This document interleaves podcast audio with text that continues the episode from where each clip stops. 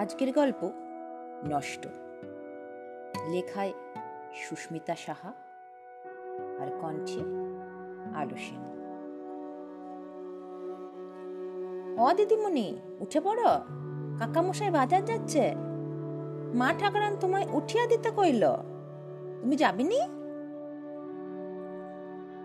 পিসিবাড়ি গেলেই রোজ ফুলির এই ডাকটাই আমার ঘুম ভাঙত। ঠিক সকাল সাতটায়। কোনোদিনও এর পাঁচ মিনিট এদিক ওদিক হতে দেখিনি। ফুলি আমার মেজ পিসিদের কাজের লোক। লম্বা, কালো আর কপালের ওপর একটা টিপের মতো মস্ত বড় আছিল আগে যখন ছোট ছিল, ওর মা কাজ করত। পিসিদের বাড়ি ছাড়াও আশেপাশে সব বাড়িতে তখন ফুলির মাই ছিল একমাত্র ভরসা। তারপর ওর মা একদিন ওর মাতাল বাবার অত্যাচার সহ্য না করতে পেরে গলায় দড়ি দিল। ওর বাবাকেও পুলিশে ধরে নিয়ে গেল। তারপর থেকে ফুলি দিদার কাছেই মানুষ। পুলিশের থেকে ছাড়া পেয়ে ওর বাবাও আর খোঁজ নেয়নি আর এরাও তার খোঁজ নেবার চেষ্টাও করেনি। ওর বুড়ি দিদা মুড়ি, চিড়ে, ভেজে পেট চালাতো।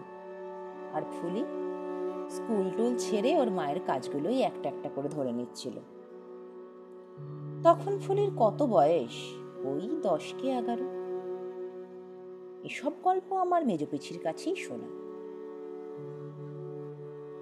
মেজপিসির বাড়িটা ছিল ধাত্রীগ্রামে ট্রেনে করে নৈহাটি নেমে সেখান থেকে ট্রেন পাল্টে ব্যান্ডেল, তারপর ব্যান্ডেল থেকে আবার কালনার লাইনের ট্রেন ধরে নবদ্বীপের আগের আগের স্টেশন হলো ধাত্রীগ্রাম। পিসির বাড়িটা ছিল গঙ্গার ধারে, একেবারে ইংরেজ আমলের বাগান বাড়িগুলোর মতন। রাস্তার ওপারেই ছিল ইটভাটা। সেই ইটভাটা নিয়ে আমার ছোটবেলায় অনেক কৌতূহল ছিল। অত ইট দিয়ে কি করে? মাটির পাহাড়গুলো বানালো কি করে? ওই উঁচু ধোয়া বের হওয়া মনুমেন্টটা কি? ইটভাটার লোকগুলোর গায়ের রং এরকম চুলের মতো কালো কেন? ইত্যাদি প্রশ্নে প্রত্যেক বিকেলবেলা মেচপিসার মাথা খারাপ করে দিতাম।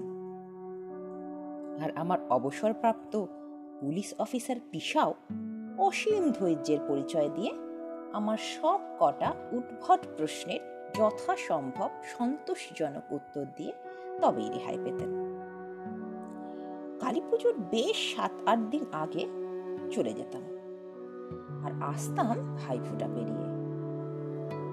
প্রতিবারই সামনে অ্যানুয়াল এক্সাম থাকতো বলে বই খাতার থেকে নিস্তার কোনো বাড়ি পেতাম না।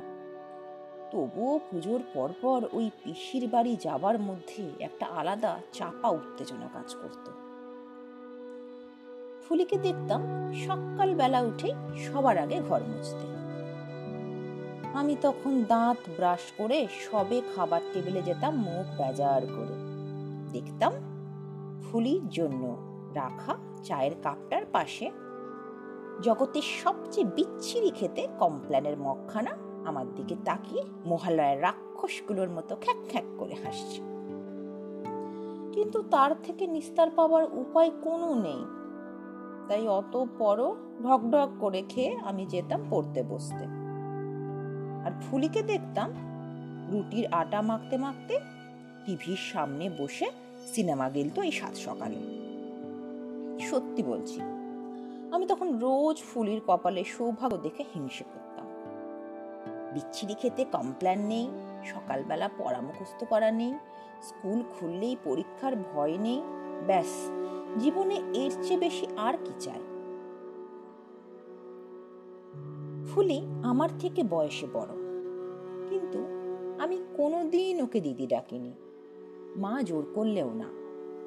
বরং ও আমাকে কখনো দিদি, কখনো দিদিমণি ডাকতো বলে এই নিয়ে মনের মধ্যে বেশ একটা বড় বড় ভাবও তৈরি হয়েছিল আমার।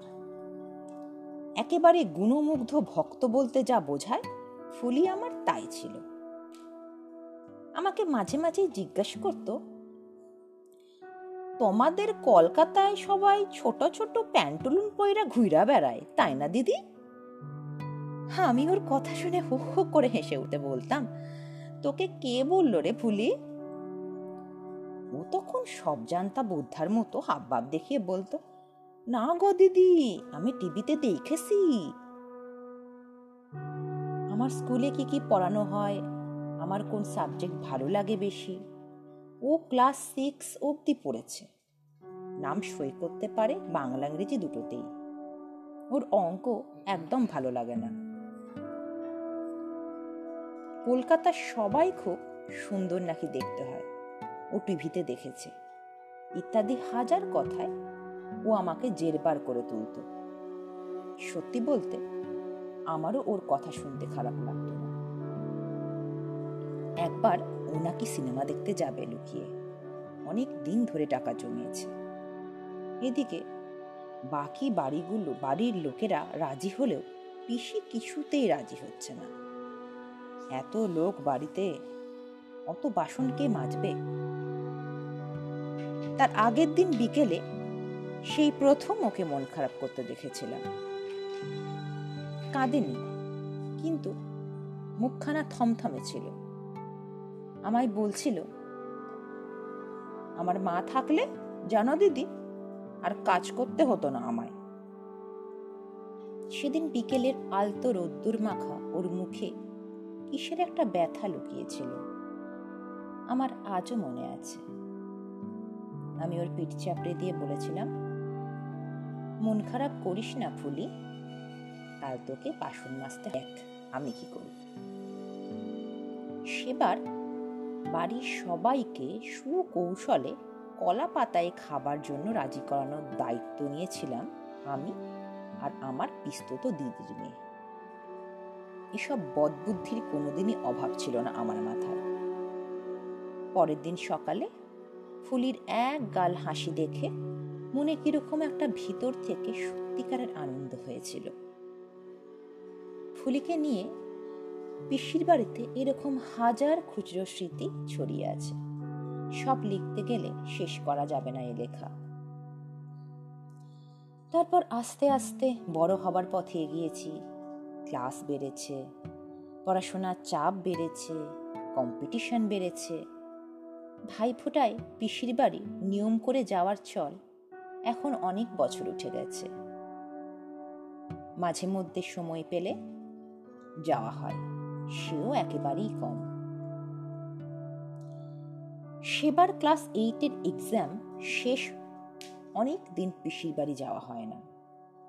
তাই বেশ কিছুদিন কাটাবো বলে গেছি।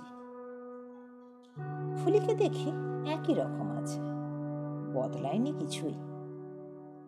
ও নাকি এখন সেলাই শেখার ক্লাসে যায়। ভালো করে শিখে গেলে ঠিকে কাজ ছেড়ে দিয়ে দোকান খুলবে ওর দিদার বাড়িতে। শুধু পিসির বাড়িটাই ছাড়বে না। পিসি পিসা বয়স্ক মানুষ। তারপর ওকে ছোট থেকে এত দেখেছে বিপদে আপদে। আরও কত কথা।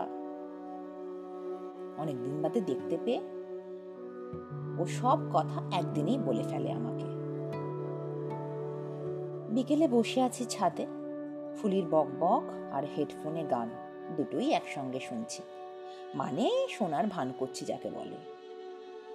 এমন সময় ফুলির কথা শুনে চমকে গেলাম। সামনের জ্যৈষ্ঠতে আমার বিয়ে, জানো দিদি? সে কি রে? বলিসনি তো আগে? না মানে দিদাই বলতে বারণ করেছে। আমার বাপ অমন ছিল কিনা তারপর আমার আঠারো তো হয়নি এখনও, কিসের এখন সব কড়াকড়ি আছে না? তাই দিদা বলেছে খাওয়ারেই কিছু না কইতে। কেউ ভাঙানি দিলে পাত্র ভালো গো দিদি কিছুটি চাইবিনি, কিছু দিতে থুতে হবিনি। মুদি দোকান আছে গো একটা। ছোটখাটো আর সবচেয়ে বড় কথা, আমার সেলাইয়ের কেলাসও করতে দেবে কইছে। দিদাকেও দেখতে দেবে। আমি ছাড়া দিদার আর কেই বা আছে কও? তোমায় বললাম, তুমি কাউকে কও না জানো দিদি? অনেক দিন বাদে, ফুলিশি আগের মতো খুশিতে ঝলমল করে ওঠা মুখটা দেখতে পেলাম। মনে মনে বললাম, ঠাকুর, ও যেন খুব খুশিতে থাকে। ওর মনটা খুব ভালো। ওর যেন ভালো হয় ঠাকুর। তাও সে অনেকদিন আগের কথা। পিসির বাড়িতে এখন আগের থেকেও কম যাওয়া হয়। সেবারের পর আর হয়ও নি যাওয়া। পিসি ফোন করে প্রায়ই বলে মনি কতদিন আসিস না? এবার ভাইফোঁটায়ও আসবি না? আমি বলি, না গো পিসি, সামনেই এক্সাম যাব কি করে বলো? সেদিনও এ কথা সে কথার পর ফুলির কথা হঠাৎ মাথায় এলো। ব্যস্ততার চাপে ওর কথা মনেই ছিল না বেশ অনেকদিন। কিন্তু পিসি যা বলল, তা শুনে কি বলব বুঝে উঠতে পারছি না। ও বেটির কথা বলিস না রে মনি ও মেয়ের কপাল মন্দ। বিয়ের পর বছরই মেয়ে হলো, তা ওদের বাড়ির তো ছেলে পছন্দ। তারপরের বছরও মেয়ে হলো। শাশুড়ি, বর সবাই মিলে বিশাল খেপে গেছিল। ওকে রোজ মারধরও করত। ওর সেলাইয়ের টাকাগুলোও সব নিয়ে নিত। শেষে একদিন ওকে ওর শ্বশুর বাড়ির সবাই মেরে ফেলল, নতুন বউ আনবে বলে। পুলিশের সাথে কি সব যোগাযোগ ছিল? কিছুই করতে পারল না রে ওর দিদাটা। আরে অনেক কথা বলে যাচ্ছিল পিসি। আমার কানে কিছুই ঢুকছিল না। শুধু একটাই কথা মনে হচ্ছিল। ফুলির মা ওর বাবার অত্যাচার সহ্য করতে না পেরে গলায় দড়ি দিয়েছিল। ফুলিকে ওর শ্বশুরবাড়ির লোকেরা মেরে ফেলল। ছেলে না জন্ম দিতে পারার অপরাধে। ফুলির ওইটুকু মেয়ে দুটো। ওদের কি হবে? ওদেরও কি এইভাবেই কোনোদিন? আর ভাবতে পারছিলাম না আমি। শুধু মনে হচ্ছিল, আর কতদিন? কতদিন? এসব নিয়ে মনটা খারাপ ছিল বেশ কিছুদিন যাবৎ। আমার সো কল্ড আপার মিডল ক্লাসে বা হায়ার ক্লাসে কিছু ক্লাসমেট আমার মন খারাপের কারণ শুনে হেসে উড়িয়ে দিয়ে বলল, আমি খুব বোকা, তাই নাকি? এসব সিলি ব্যাপার নিয়ে মন খারাপ করছি। এসব নিত্যদিনের ঘটনা, পেপার খুললেই হাজারটা চোখে পড়বে। আমি কতজনের জন্য মন খারাপ করব? আর করেই বা লাভ কি হবে? এরম ঘটনা নাকি লোয়ার স্ট্যান্ডার্ড লোকজনদের মধ্যে প্রায়ই হয়। হয়তো ওরা খুব একটা ভুল কিছু বলেনি। সত্যি তো। কোথাকার কে ফুলি, তার জন্য আমি বা এত ভাবছি কেন?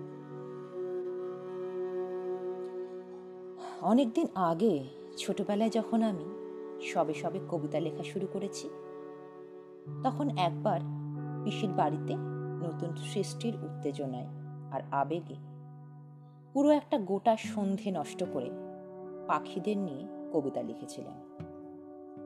আর সেটা শুনে ফুলি অবজ্ঞায় হেসে বলেছিল, তুমি কি গ দিদি? এসব আগডুম বাগডুম লিখে গোটা সন্ধ্যের পড়াটা নষ্ট করলে? সামনে তোমার স্কুলে পরীক্ষা না? আজ এসব লেখার কোনো দায় আমার ছিল না। তবু আমার কষ্ট, আমার আনন্দ, আবেগ, মন খারাপ, মুক্তি, ইচ্ছে সব কিছুই তো আমার কলম। তাই আজ আবারও গোটা সন্ধি নষ্ট করে ফুলিকে নিয়ে লিখেই কাটিয়ে দিলাম। জীবন যদি হালকা হয় তবে দু একটা সন্ধে এরকম নষ্ট হলে খুব বেশি ক্ষতি হয় কি? নমস্কার।